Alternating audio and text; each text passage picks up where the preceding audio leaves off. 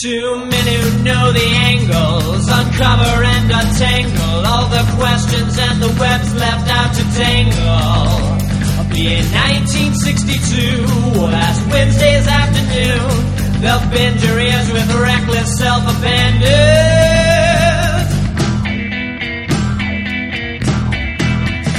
The amazing spider talk. The amazing spider talk. Come swing through the air, sit back and prepare for the amazing spider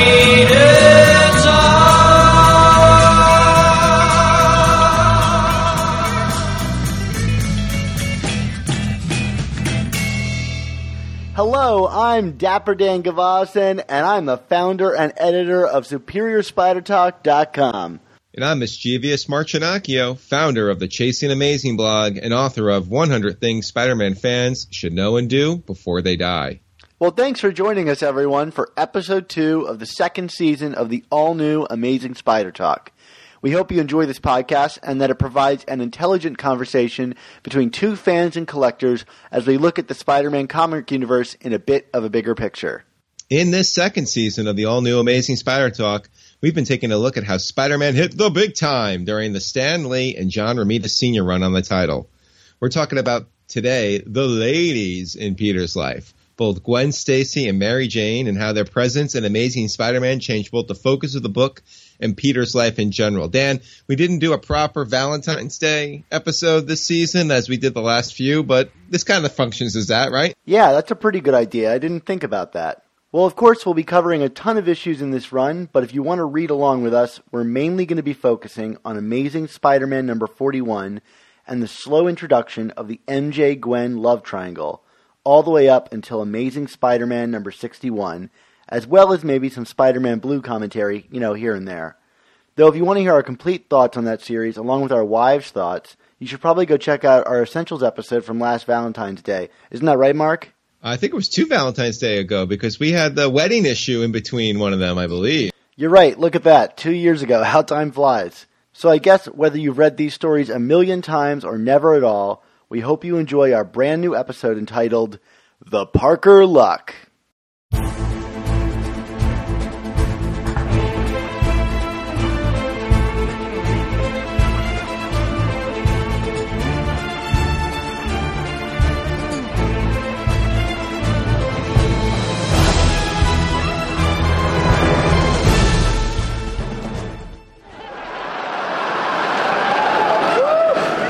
This is really because when John Romita, and after Steve Ditko left, John Romita and I were doing the uh, Spider-Man strip, and we we had created um, not Mary Jane, Gwen Stacy, and I thought Gwen Stacy would eventually be the girl that Spider-Man married, that Peter Parker married. But just for fun, we wanted to introduce another girl, so we introduced Mary Jane. Now, these were fictitious girls that we made up out of our heads. They didn't really exist, and yet, once we started writing them, and I started writing the dialogue for them, Mary Jane suddenly had all the personality, and Gwen, while she was a nice girl, was just a nice girl. And Mary Jane was the one with the fiery personality, and she was hip and everything. And we couldn't control that. We couldn't make Gwen as exciting or personable as Mary Jane, even though we tried. It was like they were living creatures and we couldn't control them. Maybe I shouldn't tell that because maybe it shows that we were a lousy writer and artist.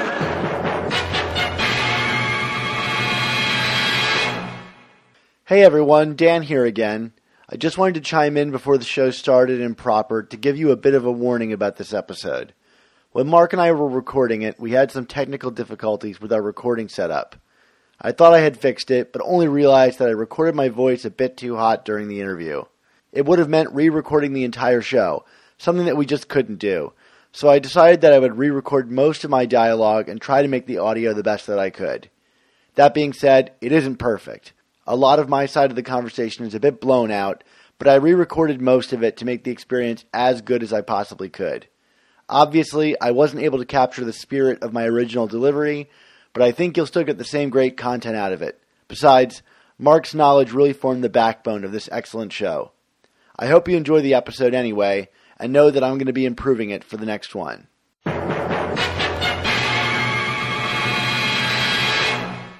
So of course, Dan, us calling it the Parker Luck, I mean that's that's a bit of a joke. Uh, you know, the the Parker Luck is a is a concept that has been a part of Spider-Man from the beginning. I'm sure we talked about it ad nauseum during our Lee Ditko years, and uh, in that instance, we were referring to kind of Peter's very um, uncanny bad luck that always seemed to struck him uh, in terms of the balance of his personal life and his superhero life. In this episode, we're going to be talking about the Parker luck in terms of how this shy kind of outsider guy who, uh, for the first few years of his comic book existence under the, the guise of Stan Lee and Steve Ditko, was also kind of a bit of a grump.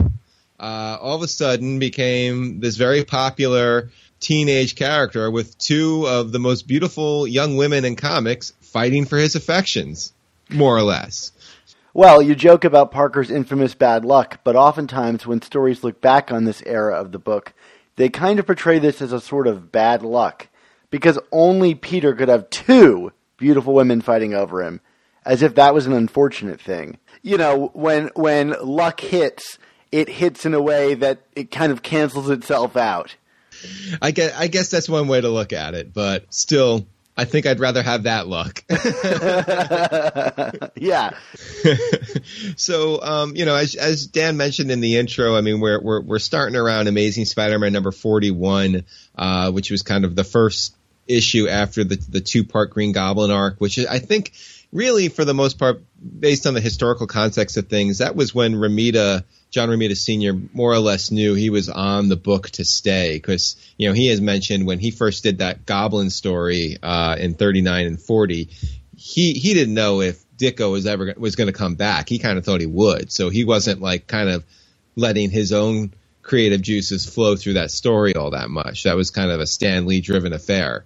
But here, you know, starting with 41, I mean, we have the the Rhino on the cover, and you know the first of many Romita villains created during this run. But uh, we also get some pretty interesting stuff uh, that kind of kick off this um, this love triangle, which would then be upped even further when MJ is introduced an issue later. And you know, for those of you that have read Spider-Man Blue, like we mentioned, a lot of the um, content for Spider-Man Blue is kind of mined from the issues we're discussing today. I mean, we're not gonna we're not gonna talk about the arc of Spider-Man Blue per se, but I mean, you know, again, if you've read that and you're kind of like, oh, what, what are these issues we're talking about here? I mean, you know, like, oh, the Kraven the Hunter shows up. Here's a Vulture story. Now Kingpin's here.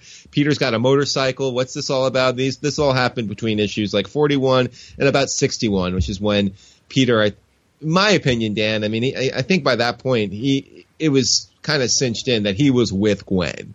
Uh, and we'll kind of discuss how uh, Lee and Romita established that in these issues. Well, it's, it's almost completely one sided. Like it, it, MJ doesn't even seem like there's a po- like there's definitely a possibility of that happening, but the writer's perspective, Peter and Gwen was the thing, even if the audience didn't necessarily believe the same thing.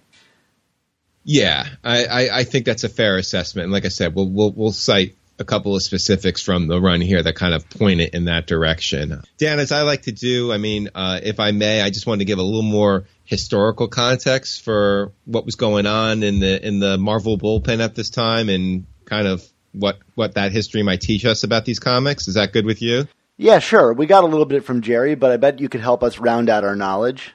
Yeah, I mean, you know, the, the, the interesting thing, of course, is you know, in addition to unmasking the Green Goblin when Romita joined the book. The I mean, the other big thing that it kind of loose end that of Ditko's that he got to tie up was the the identity of this mysterious niece of of Aunt May's best friend and neighbor Anna, Anna Watson. It was her niece MJ. I mean, we had seen her in you know her face obscured a couple times, and we were under the impression that she was attractive um, because I think there was one where like Betty Brant walked by her and was like, "Who is this girl going to see my Peter?" But interviews have kind of shown that that Stan Lee was very loath to let uh, Ditko be the one to unveil MJ because he more or less didn't think she could uh, he could cut it in terms of making her look attractive.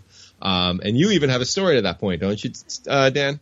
Yeah, listeners, you may have already heard the story before, but um, I got the opportunity to ask Stan Lee and John Romita Sr. a question um, at a panel they did together in Baltimore at the Comic Con there.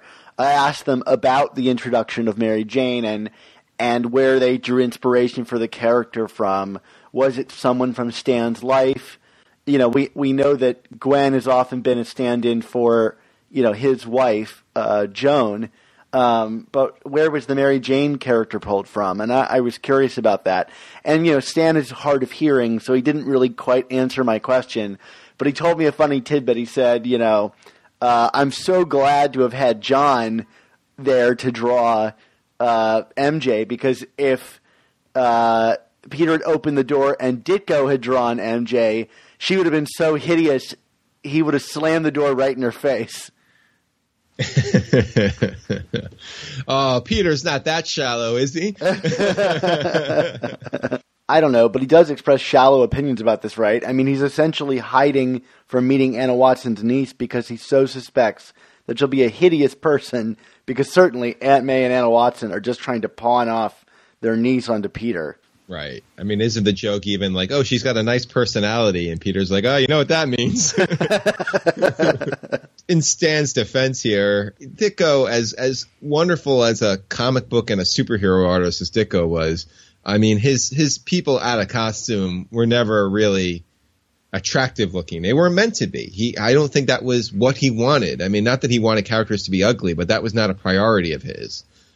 I've got a thing for his Aunt May. Yes, yes. As you, you want her to, you want your aunt to look like the villain in all the Scream movies. I was going to say Skeletor. Oh well, that too. Uh, same difference. Uh, obviously, Romita, as we talked about in the last episode, you know, the background in romance comics. I mean, this this was this was his his the core of what he could do. I mean, you know, he, I mean, Romita was a great superhero artist too. I mean, it was very dynamic stuff, but his ability to draw these people. I mean, even you know, I was looking back at some of these issues over the weekend, Dan, in preparation for this. I mean, there are there are like panels where Peter is talking to Aunt May and like the way he's like holding her chin and stuff. It's very, very like romance kind of 50 stuff. You're like, whoa, Peter, what are you about to do with Aunt May there? I mean, like, God, looks like he's about to lean in. It's kind of, kind of weird. Uh, Peter's expressing the same lust for Aunt May that I have. After homecoming, my wires are all crossed regarding Aunt May. Yes, there you go. just just hyper hyper stylized. And of course when MJ was introduced, I mean, as again like we mentioned, she's based off of visually off of Ann-Margret. I mean, Romita has admitted as much on many occasions. Uh, Ann-Margret, of course, uh, was at the time the sex kitten to top all sex kittens. I think that's a fair description. Uh, go see, go see Bye Bye Birdie. You know, if you don't if you don't know what I'm talking about. And um, but interestingly enough, like as Jerry attested to, MJ's introduced, and you know, I think the fans were into her, but Stan was still like, "Don't forget about Gwen." so um, almost immediately, Gwen is is is is dialed up. I mean, you know, she kind of dumps the, the the the look that Ditko had introduced for her, and and and has a looked at more models. Um, MJ. I mean, to the point there's even an issue in this, uh, a, a scene in, in the midst of these issues where Peter makes a comment about, "Hey Gwen, your hair looks great like that," and I think either Harry or Flash are like, "Yeah, it looks like MJ's." It's like ah.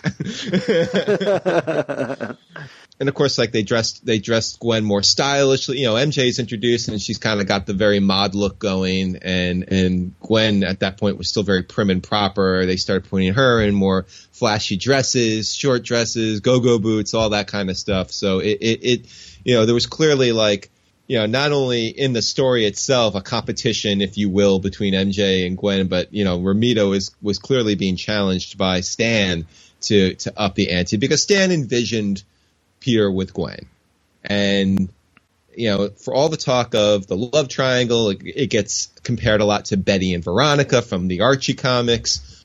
That's true to a sort of extent, but it's really very superficial. Um, and and we'll talk a little bit about that in some of these uh, stories here. So, um, shall we get into the actual content here, Dan? Let's do it, Mark.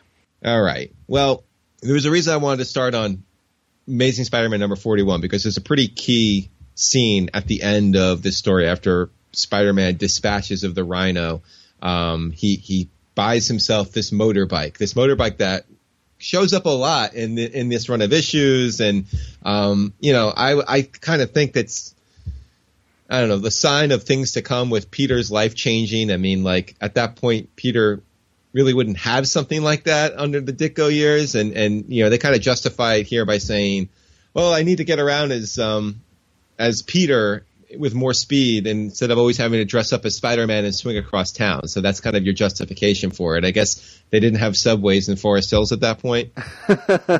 a boy only becomes a man when he owns his own motorbike. There you go. Peter kind of pulls up on the bike in front of the the trifecta of Harry Osborn, Flash Thompson, and Gwen Stacy. I mean, they're like thick as thieves in this entire run of issues, which I find funny. Gwen with the two guys. uh, and neither of them seem to be going after Gwen. No, I mean Flash is being Flash, but yeah, Harry is just kind of like whatever. and and and Flash is doing his usual like ripping on puny Parker, and and Harry's just kind of like, oh, he's not so bad, which is again a big drastic tonal change from what we saw during the Ditko um, comics. I mean, like none of these, they all thought Peter was a creep. And a lot of times it was because Peter was inadvertently being a creep because he was distracted with his aunt being sick or he had to go run off and save the day as Spider-Man. And, you know, the way it was being conveyed to his peers was that he wanted nothing to do with them. And all of a sudden there was this clear effort being made into making Peter social. And Gwen might not be expressing these thoughts as openly as Harry is, this kind of he's not so bad attitude, but Gwen is thinking very differently about Peter all of a sudden.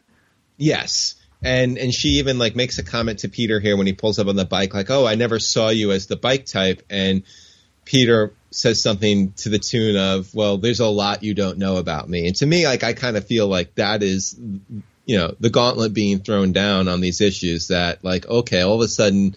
Like this is an angle. It's also interesting in this issue. Betty Brant is reintroduced after being kind of out of the way for a while, and she and Peter have a very awkward encounter, and then Ned Leeds shows up, and Peter is kind of like, "Oh man, I'm as glad that he showed up as as she was because I that that conversation was going nowhere. I mean, like, and and Betty Brant was a very Ditko girl, like Ditko liked using her.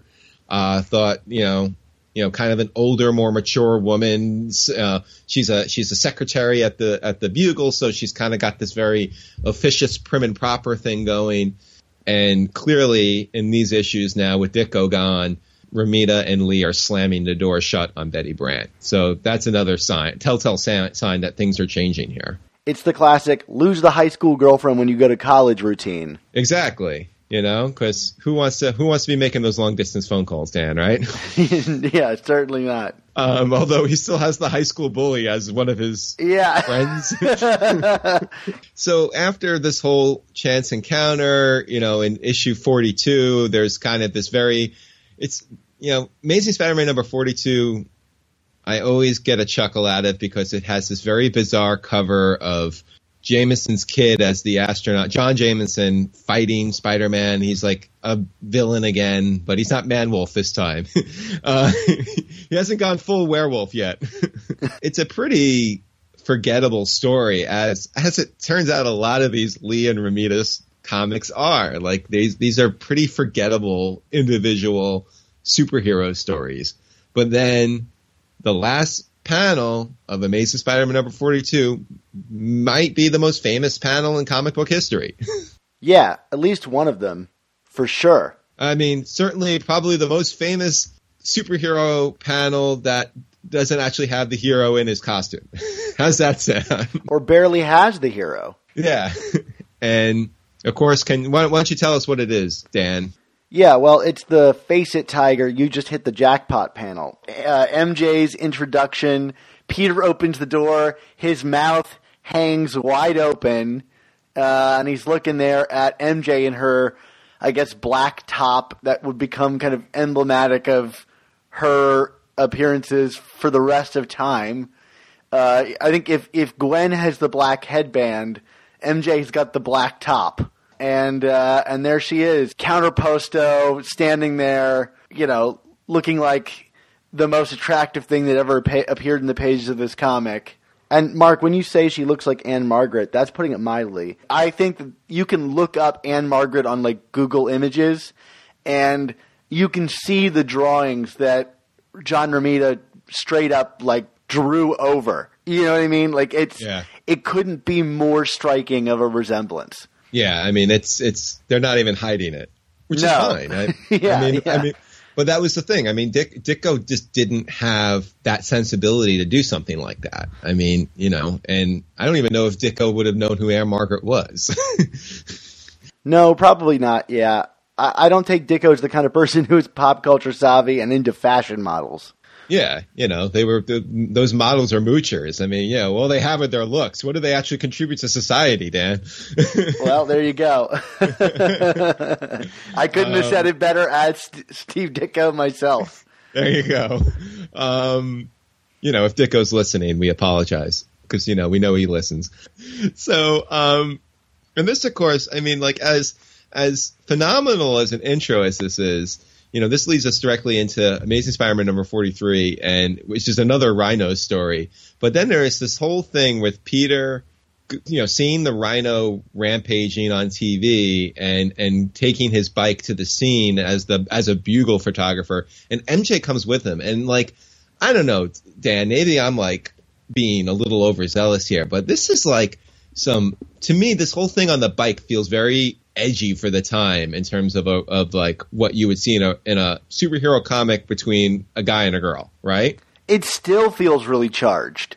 Like when I when I read this, this is one of my favorite moments from the entire John Romita run. It seems like such an innocuous thing, but eh, there were a bunch of things. Like there was the Green Goblin like nearly merged with Peter's life, but this was the first time he really had someone taking an interest in his work as Spider-Man in a way, like that Yeah. MJ would want to go with him. It seems like a threat to his his secret identity in a way we'd never seen before. He had to actually like really duck out of there based on someone who was actually kind of like tuned into the way the world works.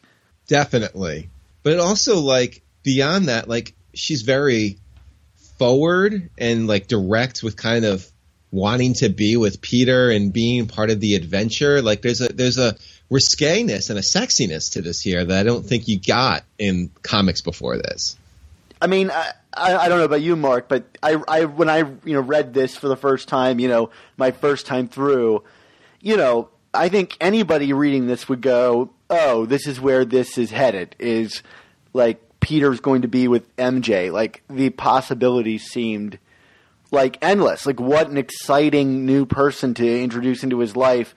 It introduced a lot of risk, but I, I, I cannot imagine anyone reading this and going, "I don't want to see more adventures with these two together." Yeah, I mean she seems and she seems like his equal too. There's no damsel in distress element here. Like like we don't have the rhino taking her hostage or anything like that. Like it's very very independent of that, which is again very kind of for the time astounding. I mean even now. Yeah, and I, it, it's funny because like uh, John Romita Senior's um, drawing of MJ is certainly very alluring, and and and Gwen would ultimately get like a makeover, and we will talk about.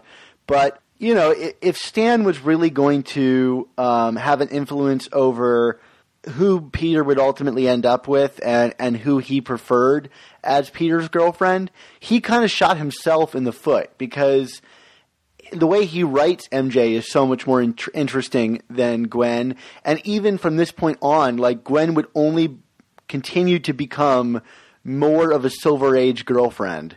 Uh, while MJ in this early appearance was anything but, you know, she Yeah. she was the exciting, you know, girl that could be uh, at the other end uh, of of these superhero comics. You know, I, I guess the future of women in superhero comics was was appeared out of nowhere, despite the writer's intentions. Well, I guess I guess you could say she the way she was written seems very unique, unless you were uh, what's her name from the Deadpool comic, who thought that MJ was having a stroke the way she was talking. yeah, yeah, yeah, that's true. Yeah.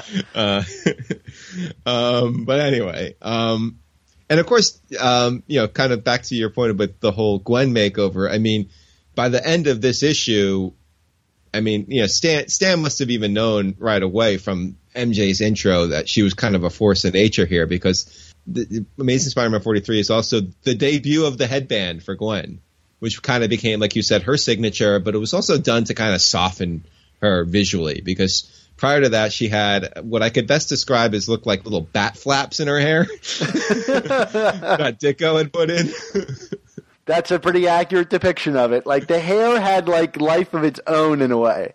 Yeah, it's like is that is that the bat signal? No, no, it's Gwen's hair. Which and and and by the way, Dan, it is worth noting that during the Ditko Lee issues, when Gwen was introduced, she was kind of like this queen bee, quote unquote, attractive character kind of like a mean girl in a way. Yeah. Yeah, but like, you know, the guys were kind of drooling at her, but like it just didn't have the same visual pop that these characters here had. No, not at all. Like I said, we have the makeover of Gwen beginning at the end of this issue, and then I guess is also as a and and the way the panel is drawn, it's almost like it's you know at the time Romita is doing like kind of these bigger more lush panels with more going on and, and, and less less of the grid. Um, but at the very end of 43, like there's kind of like this little grid uh, panel st- stuck in at the end. Um, kind of looks like it would be part of a nine panel grid, except it's not because Romita just didn't do a lot. But it's like Peter calling MJ, and MJ is like on the phone with a hairbrush or something. It looks incredibly awkward and, and pushed in, but it was to establish the fact that like MJ was not going to be at Peter's beck and call. Like he, she's just kind of like, okay, cool, whatever. Uh, you know, I got other plans tonight, dude.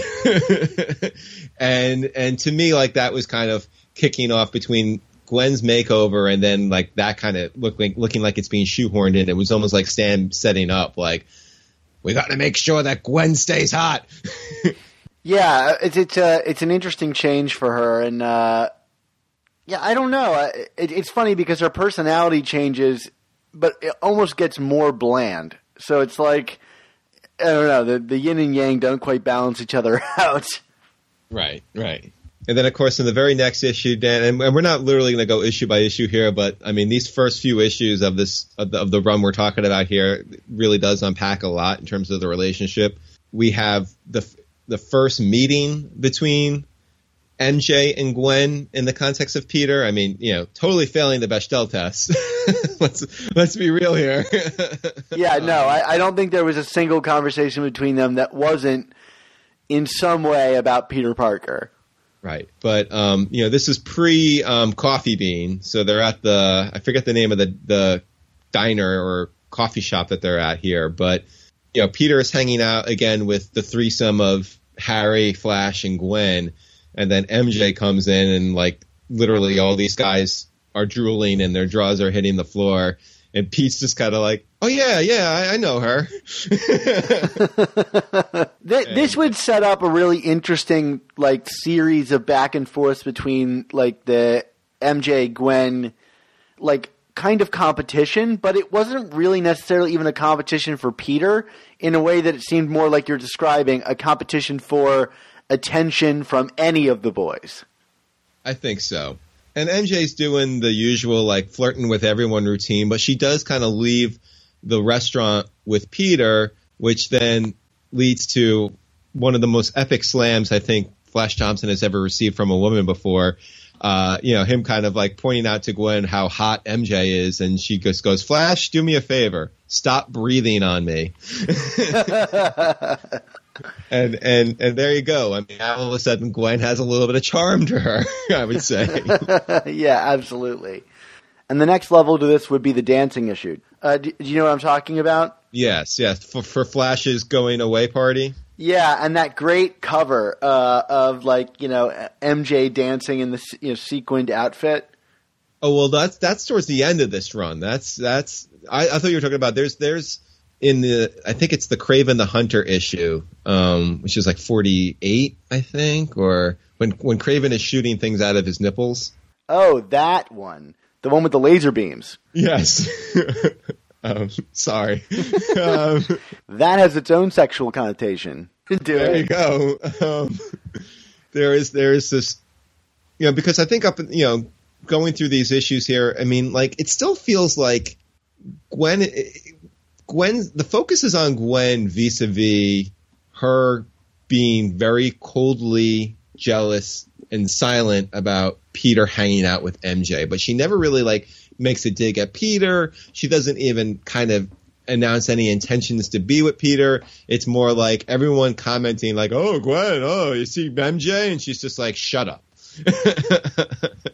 and then um, in this one issue, you know, Gwen plans this going away party uh, for Flash, who's going to he's he's been drafted into the war, and Peter Peter is going with Harry, Gwen, and MJ all together, and Gwen shows up, and like to me, this is this is the this is the moment where it's like Stan is making it. Stan and Romita are making it clear that it, it, Gwen and, and Peter are the couple because Gwen just shows up in this like knockout short sequin dress. Um, like all the guys are like, we didn't know you could look like that. and um, and then there's this great scene that I I always kind of feels like one of the iconic and uh, Gwen images. It's I mean, unfortunately, it doesn't have the same impact as like Face it, Tiger does, but um, they're they're playing music at the party, and Gwen is like originally like carrying a tray of hamburgers, and she gives it to MJ because she's like, I'm gonna go dance, and it's just like these different poses of Gwen doing like this little looks like a kind of like an Ann-Margret style dance. um, and and that's when Peter is like really noticing her for the first time, and you're just kind of like, oh, You're right. This precedes what the one I was talking about, which is Amazing Spider-Man uh, uh, 59, I believe, yeah, yeah, yeah, where like MJ shows up in the sequence and the comic like stops dead for her. You know, like everyone is commenting like like you know, uh, save it for the live ones at Showtime, and and, and even Gwen says to MJ, "Your footwork was from Fabsville, Twinkle Toes."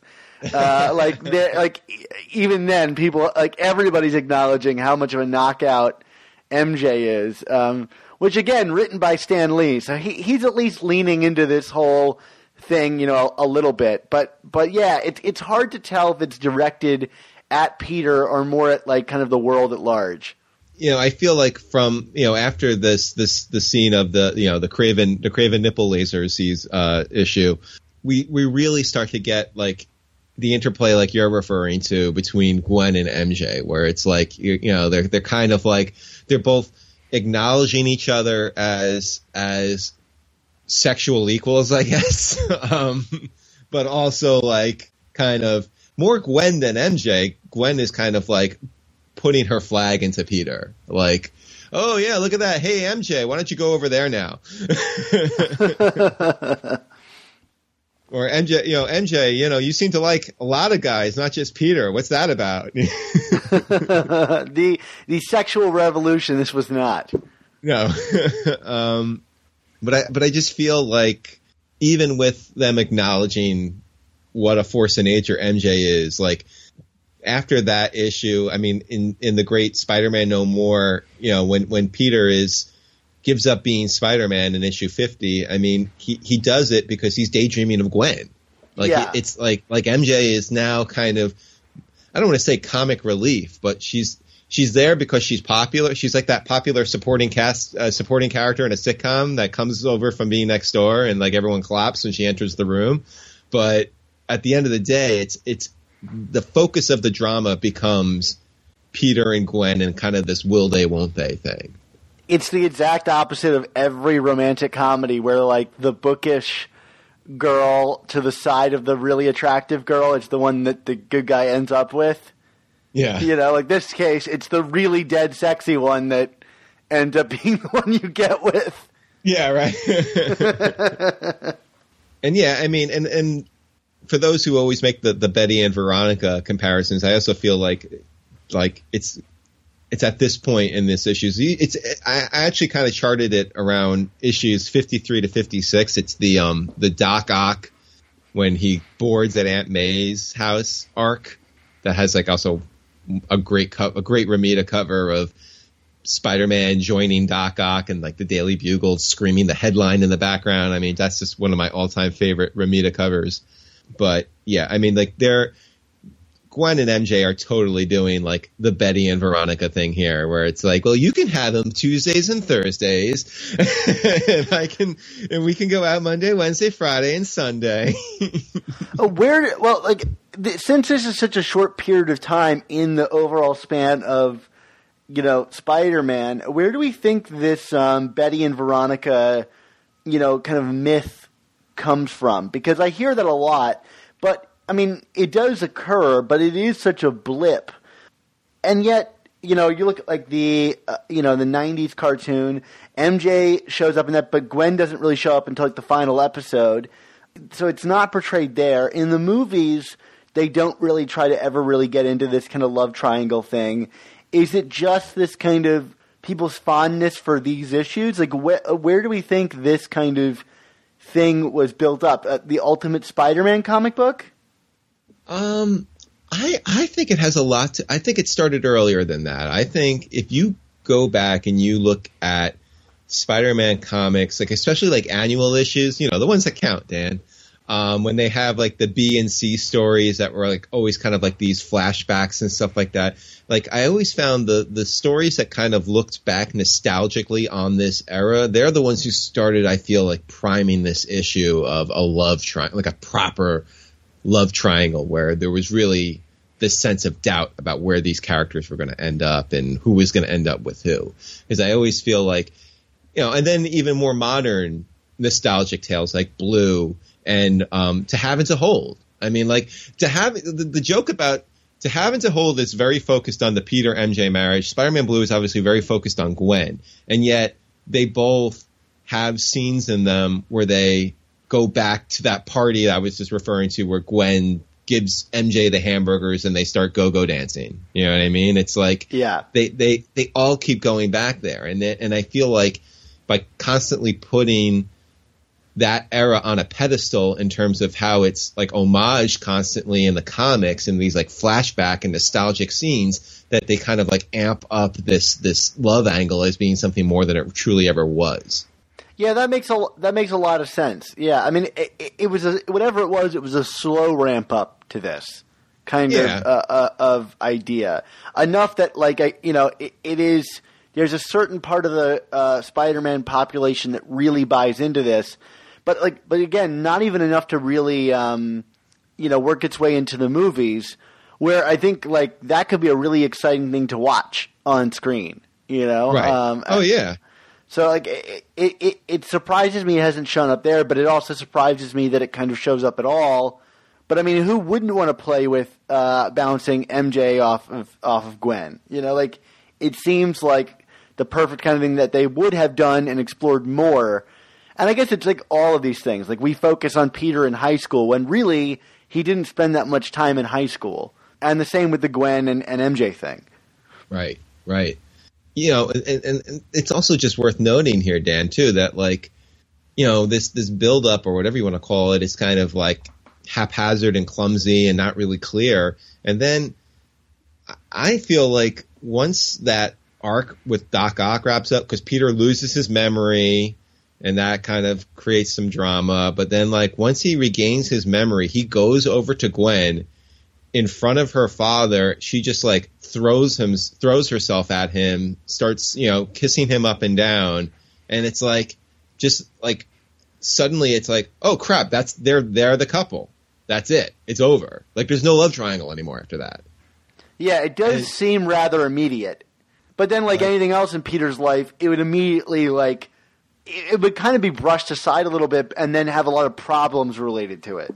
Yeah, I mean, I guess this is where Spider-Man Blue was really good because you know through the power of hindsight, they like you know painted the you know retcon this whole thing about Gwen giving Peter the Valentine, which kind of like at least made that transition clear cut. It couldn't be Right. more clear than a woman in negligee Yes. well, obvious. Yes. Uh, and that just- and that is that is also the implied Peter loses his virginity moment, right?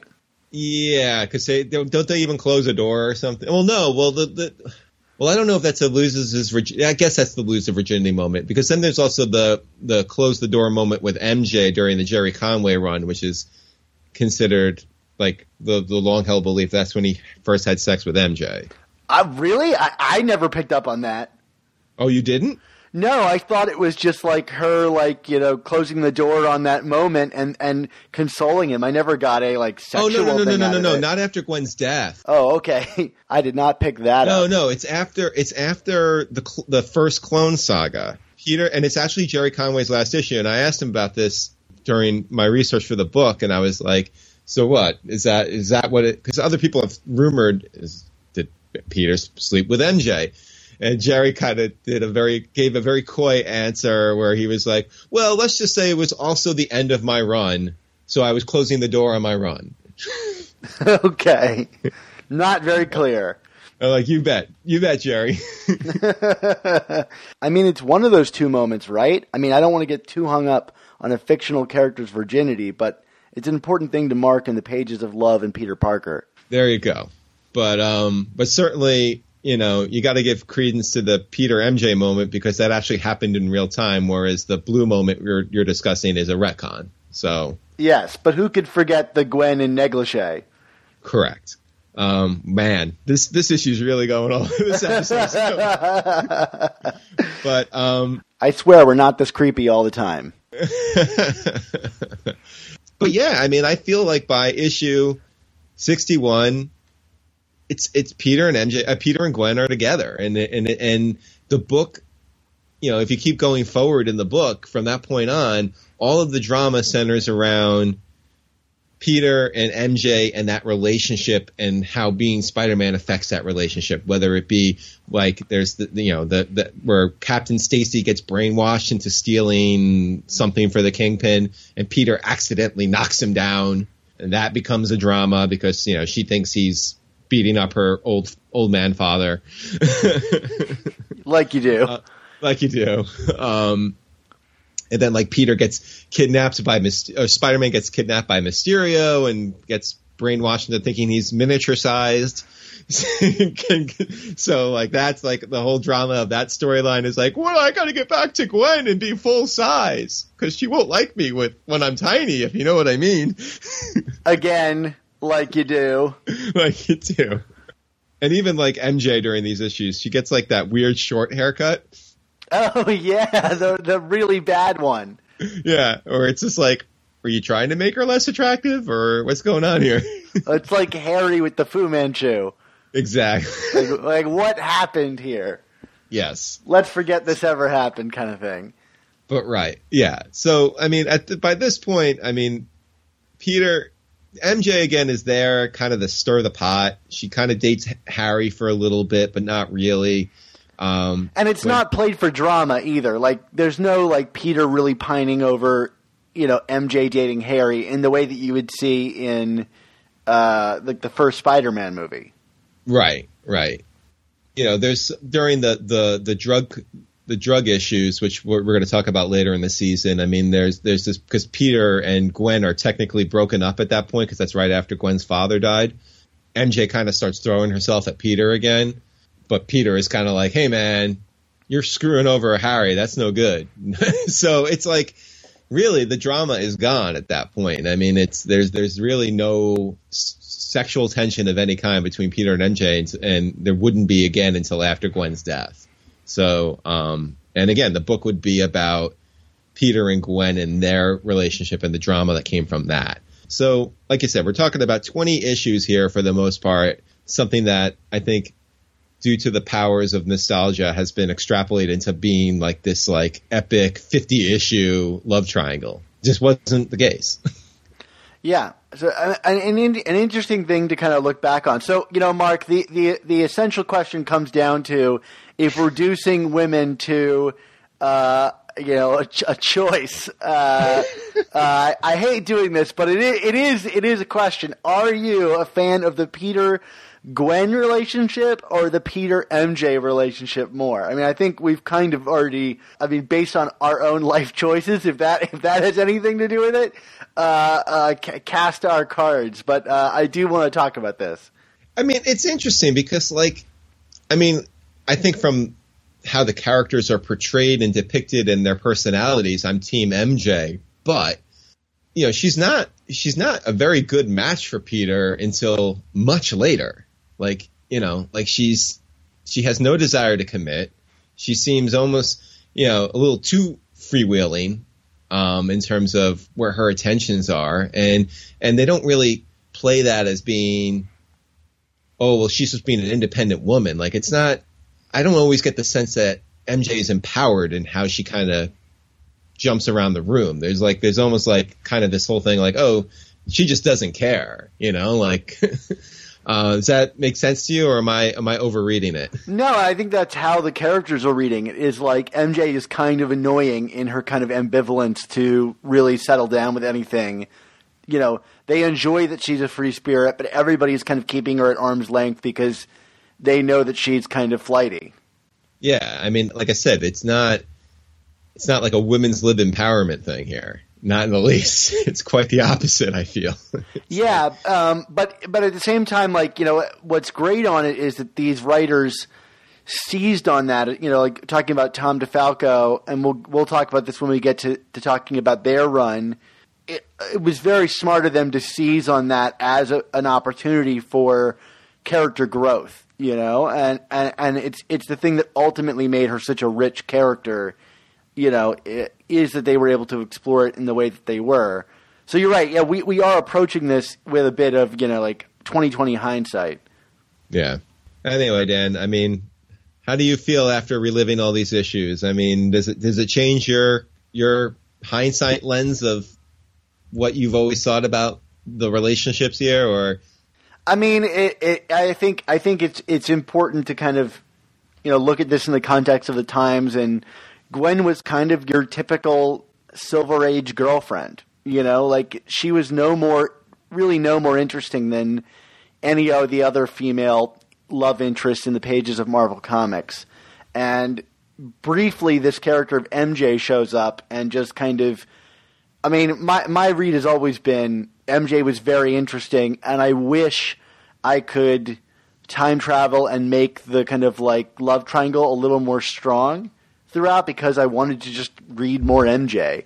But it doesn't really change. I mean, I, I've kind of long accepted. Once you read the issues, you go, "Oh, it wasn't really quite as prevalent as." you know all the annuals you like to denigrate have made uh, have made it seem. but it's almost more interesting in that way because I mean ultimately we're going to talk about Gwen's death, but that decision was made on the back of what we're talking about right now is that Gwen really wasn't that interesting or progressive of a character. No. And um, and it's funny how the arc of Spider-Man and Peter's love interest is going to like in a way directly mirrors the development of of women and and I guess love interest in the pages of comics in general. So um, it, I, I, I guess I wouldn't change anything because it the comic is allowed to grow in, in the way that comics grew in general. Right. Right, but but you're absolutely right. I mean, the, what what truly distinguishes Gwen from Jane Foster or Karen Page or um, Be- Betty Ross or any of these other characters that were kind of like the the wags of the heroes. Well, especially under especially under John Romita's tenure, like Yeah. Ditko's Gwen actually had a little more interesting going on in that she was a sort of antagonist. yeah, I don't know how that lo- how long that could have been maintained. Uh, you know, maybe he would have some kind of weird masochistic relationship with Gwen. God bless. But uh, yeah, I mean, it is interesting in that this is how it turned out, and there's no other way to read it, and uh, and you know, uh, it's just fun to look back on.